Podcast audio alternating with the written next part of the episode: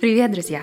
Меня зовут Катерина Гангольд. Добро пожаловать на мой подкаст «Просто космос». В нем я рассказываю о том, как жить с удовольствием и со смыслом, при этом используя потенциал своего мозга. И этот сезон особенный, в нем я отвечаю на ваши вопросы. Эти вопросы вы мне задаете ежемесячно на нашем Zoom-созвоне под кодовым названием «Космические посиделки». Если вы еще не были на этом Zoom-созвоне, то я вас приглашаю. Анонс я публикую в своем телеграм-канале, и ссылку на него вы можете найти в описании подкаста. В этом выпуске мы обсудим тему выгорания на работе и почему не нельзя, нельзя, нельзя, нельзя менять работу в выгорании, какие последствия этого есть. А мы поговорим про то, как перестать прокрастинировать и как взять себя в руки. Ну что, поехали? Юлия Семекина написала, как искать новую работу, находясь на текущей, где я эмоционально выгораю, что в остальное время хочется только гулять, спать и залипать. Не получается разорвать этот замкнутый круг, уходить никуда уже пробовала, слишком сильный мандраж от подрыва безопасности. Перед тем, как ответить на этот вопрос, я помню еще такой старый-старый анекдот. Я не знаю, сколько сейчас он здесь применим, но я просто его расскажу, потому что это важная лакмусовая бумажка, может быть, для кого-то, кто сейчас здесь присутствует. Когда э, пациент приходит к доктору, он говорит, вот смотрите, я куда себя не ткну, везде больно. Вот он сюда ткнул больно, сюда ткнул больно, сюда ткнул больно. И выясняется, что у него палец сломан. Вот. А он думал, что куда ни ткну, везде больно. И это важная штука с выгоранием, которую, мне кажется, очень важно для себя прояснить до того, как ты пошел искать новую работу, потому что особенность работы нашего мозга, особенно если ты где-то там уже ближе к третьей стадии выгорания, тебе даже самые-самые интересные штуки не будут зажигать. Мне интересно, то есть браузить работы, да, то есть я нашла там в ауре какую-то там позицию, загорелась ей такая, типа, о, круто, вот на эту хочу. Угу. Просто на следующий день забыла про нее. Мне кажется, правда, очень важным, если ты говоришь о том, что твой уровень энергии прямо сейчас низкий, ты вот реально упала, устала, это не, тот, не то состояние, в котором ты можешь хорошо реально себя слышать.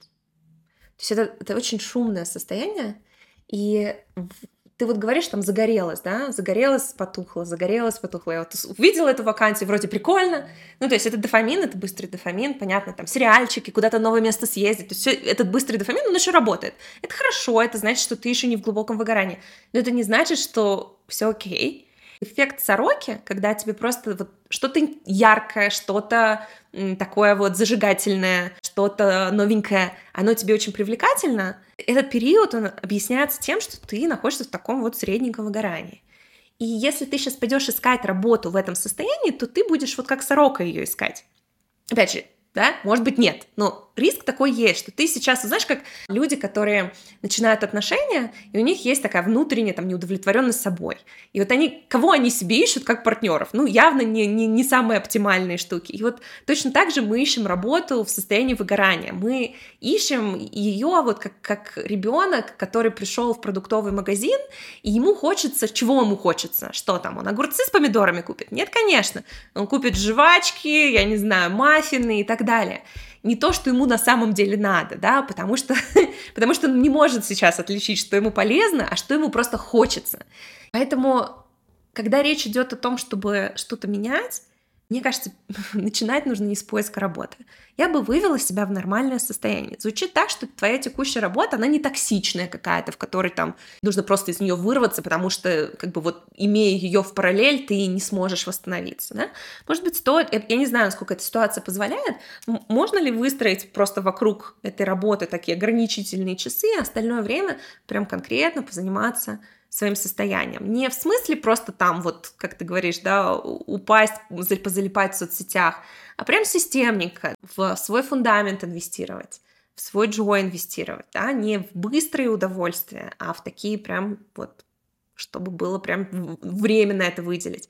И вместо того, чтобы сейчас инвестировать время в новые резюме и в какие-то там собеседования, я бы приблизилась к тому состоянию, которое, в котором ты уже можешь идти в этот магазин не как ребенок, который просто, о, леденец, так, сегодня, сейчас хочу этот леденец, нет, хочу Барби, нет, не хочу Барби, дайте киндер, вот. Ты придешь туда немножечко с более спокойным состоянием, и из него уже выберешь. Потому что совершенно очевидно, я, насколько помню, наше с тобой ты там супер такая и карьеристка, и все у тебя крутейшее резюме, и у тебя все будет хорошо, ты найдешь эту работу, как только ты, ты будешь к этому готова. Но я бы тебе сейчас не советовала просто идти в какие-то пути там карьерного, типа вот как себя заставить, подать эти резюме, чтобы я все-таки пошла, чтобы я вот это себя замотивировала и так далее, я бы взяла бы месяца два-три, где твоя работа, она вот, ну, рутина, да, то есть ты от нее сильно много ничего не ожидаешь.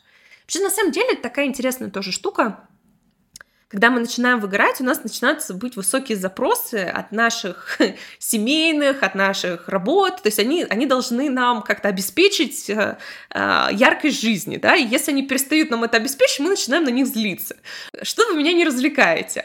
В падающем дофамине тебе хочется какой-то движухи, тебе хочется каких-то таких ярких вещей, и вот давай-ка, пожалуйста, мне моя работа это обеспечивай. Мы начинаем сравнивать, и то же самое, кстати, в отношениях происходит, да, то есть нам кажется, что наш как бы партнер какой-то зануда, что-то он как-то меня не удивляет нифига, где цветы, где сюрпризы, вот, потому что нам хочется этого дофамина, но реально, да, это вот такой вот формат леденцов. И это не значит, что тебе эта работа тебе окей, что тебе ее нужно оставить и так далее, но просто кажется, что сейчас не тот момент, чтобы принимать какие-то решения, это будет просто такая мышиная возня, и, скорее всего, ты просто найдешь себе новую, даже если ты себя заставишь, ты сейчас запрыгнешь какую-то новую штуку, но вряд ли она тебя будет так же удовлетворять, как если ты уже взвешенно такое решение принял. Ну что, друзья, на этом все. Спасибо, что присоединились к сегодняшней беседе. И перед тем, как мы закончим, небольшое объявление от меня. Я вам уже рассказывала, что в этом году фокус в нашем институте нейроинтеграции — это программы для бизнеса. Весной мы сделали последнюю новую орбиту и начали готовить программы для компаний. И у нас был первый пилотный запуск со швейцарским Procter Gamble. С тех пор мы активно и очень успешно ведем переговоры с компаниями со всего мира, включая большие компании, Fortune 500 компании. И мы создаем программу, которая помогает с выходом из выгорания, с управлением стрессом для сотрудников компании. Это четырехнедельная программа, и она включает диагностику до-после, мощную научную базу, удобный формат, который легко встраивается в корпоративную жизнь. И эту программу ее нельзя просто купить, но ее можно принести с собой в вашу компанию. Можете ее предложить своему руководству или HR, либо если вы руководитель или лидер, вы можете сами принять это решение. Таким образом стать чемпионом метода нейроинтеграции в вашей компании и изменить жизнь сотрудников вашей компании, в которой вы работаете. Я оставлю ссылку на форму для наших корпоративных чемпионов в описании к подкасту. Буду очень рада, если мы сможем сделать что-то полезное для вашей компании вместе. Ну а на этом все. До встречи в следующем подкасте. Обнимаю. Пока-пока.